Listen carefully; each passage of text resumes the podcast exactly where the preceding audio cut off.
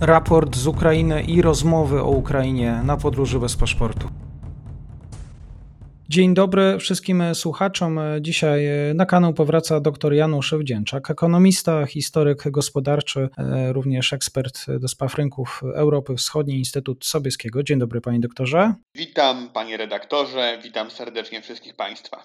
Zadam bardzo proste pytanie, ale też e, pojawiało się ono w komentarzach. Jest, trwa wojna na Ukrainie, na wschodzie, ale w jakimś e, stopniu państwo ukraińskie musi funkcjonować. To może pytanie o to, jak właściwie w warunkach wojny obecnych funkcjonuje ukraińska gospodarka, bo mówmy się, wojna wojną, ale pewne gałęzie muszą funkcjonować. Pomimo tego, że trudno prowadzić normalne życie, to jednak e, Ukraińcy muszą się martwić e, o to, co włożyć do garnka, być może i z, zarobić e, pieniądze i też w pewien sposób utrzymać koszty prowadzenia wojny. Jak wygląda sytuacja gospodarcza na Ukrainie?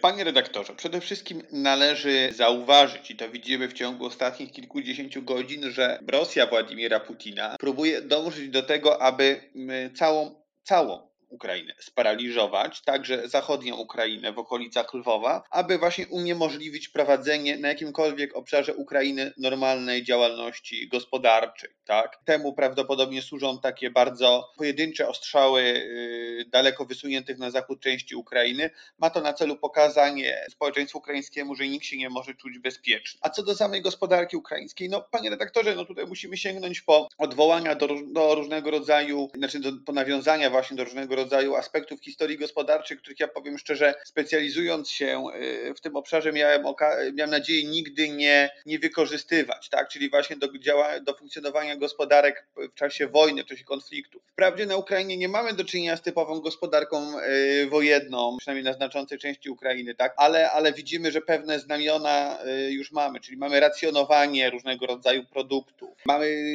olbrzymie problemy z dostępem do różnego rodzaju produktów, co się z tym łączy, mamy pozrywane łańcuchy logistyczne, tak? Przecież część Ukrainy oczywiście mniejsza, ale jest zajęta przez y, wojska Władimira Putina, więc widzimy, że ta sytuacja jest bardzo trudna. Poza tym, panie redaktor, szanowni państwo, nie mamy pełnej dostępności danych. Przecież my nie wiemy w pełni, które zakłady produkcyjne na Ukrainie jeszcze funkcjonują, a które nie. I rząd ukraiński o tym nie informuje, nie chwali się. No i my również przecież, nawet gdybyśmy, panie Mateuszu, przez nasze kontakty wiedzieli, to nie będziemy tego jakoś promowali, bo to jest zachęta dla artylerii i dla wojsk rakietowych y, Federacji Rosyjskiej, które miejsca należy zbombardować.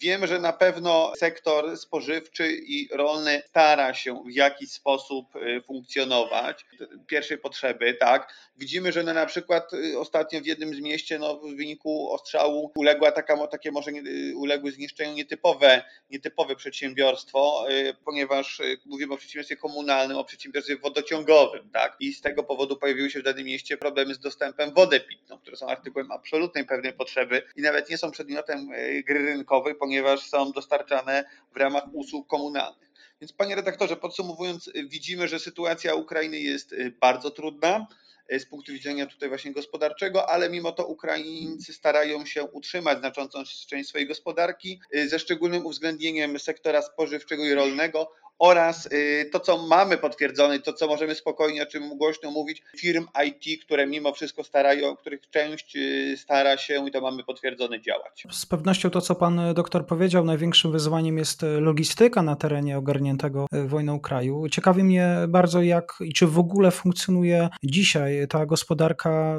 związana z przemysłem rolniczym. Jak to wygląda? Znaczy my mamy informację, że najprawdopodobniej funkcjonuje. Tak widzimy, że tam wtedy, jeżeli opiera się na przykład na łańcuchach logistycznych i na cała dystrybucja jest oparta na przykład na terenie danego obwodu, no to widzimy, że tutaj jeszcze mamy potwierdzenie sprzed kilku dni, że dostawy żywności miały miejsce. Tak? Poza tym Ukraina ma jeszcze strategiczne rezerwy żywności i najważniejszych produktów. To należy oddać rządowi Ukrainy, że jest y, pod tym względem dobrze przygotowany a ponadto należy pamiętać, że olbrzymia pomoc y, trafia z, ze strony zachodu, znaczy ze strony zachodu właśnie, głównie ze strony obecnie Polski, tak?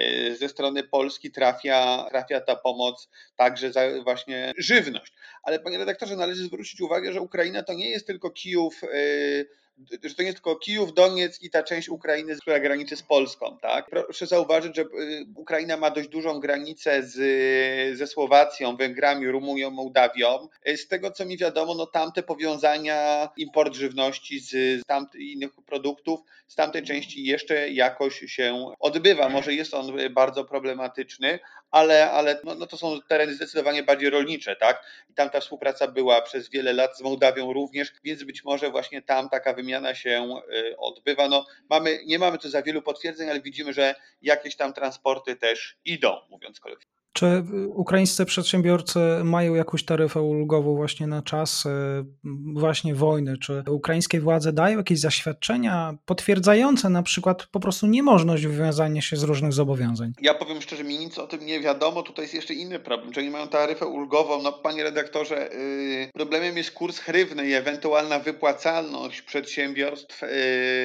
przedsiębiorstw ukraińskich, tak? Ponieważ pamiętajmy, no, w jakiej walucie są, zależy w jakiej walucie są regulowane różnego rodzaju dostawy. Jeżeli to jest w dolarach, to na, na tych rezerwach jeszcze gospodarka ukraińska przez jakiś czas może funkcjonować przy tego typu zamówieniach.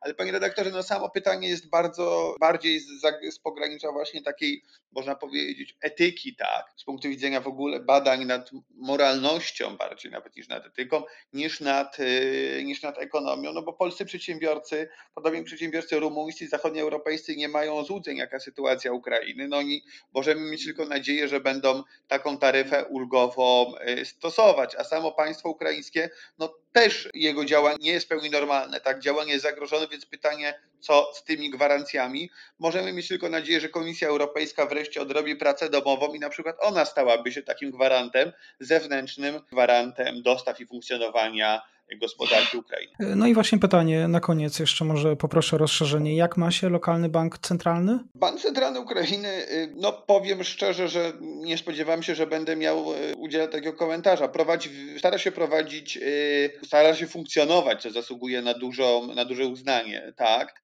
Oczywiście mamy informację, że coraz więcej, że bardzo dużo urzędników, nie tylko Banku Centralnego, ale wielu instytucji z bronią w ręku patroluje nocami ulicy i obrzeża Kijowa.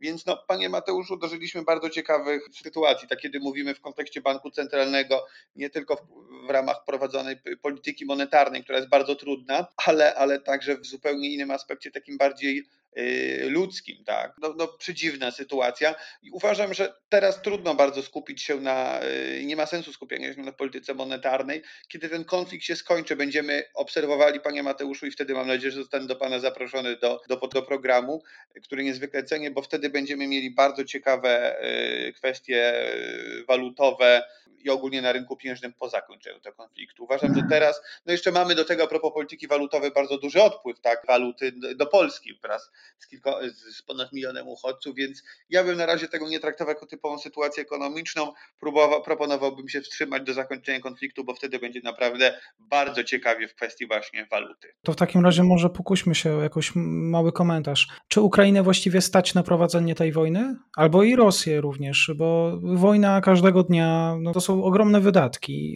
Jak sobie radzą oba kraje z tym właśnie, z tą kwestią? Panie redaktorze, no to jest, dochodzimy do momentu, w którym bardzo trudno ocenić, y, czy, czy kogoś y, na coś stać. Powtórzę, to jest ponownie pytanie z pogranicza etyki lub y, jakichś kwestii moralnych. Tak? Ukraińcy doszli do wniosku, że ich stać na wolność i ceną tej wolności będą, cena będzie duża w znaczeniu ludzkiego życia, które bardzo trudno się przelicza, którego nie da się przeliczyć na pieniądze i w kwestii właśnie zniszczeń infrastrukturalnych tak? i różnego rodzaju innych zniszczeń, więc bardzo nam trudno jest powiedzieć, czy Ukraina, widać, że, że Ukrainę było stać na pewno na dobre przygotowanie się do tej wojny. I to widzimy, że Ukraińcy dzięki swojej ciężkiej pracy, dzięki swojemu zaangażowaniu, ale również pomocy zagranicznej byli w stanie się militarnie przygotować do tej wojny. Ale co do tego, czy stać, widzimy oczywiście, że Rosja też, Rosja ponosi olbrzymie konsekwencje gospodarcze w wyniku sankcji, tylko problem polega na tym, że wojna cały czas toczy się na terenie Ukrainy, tak.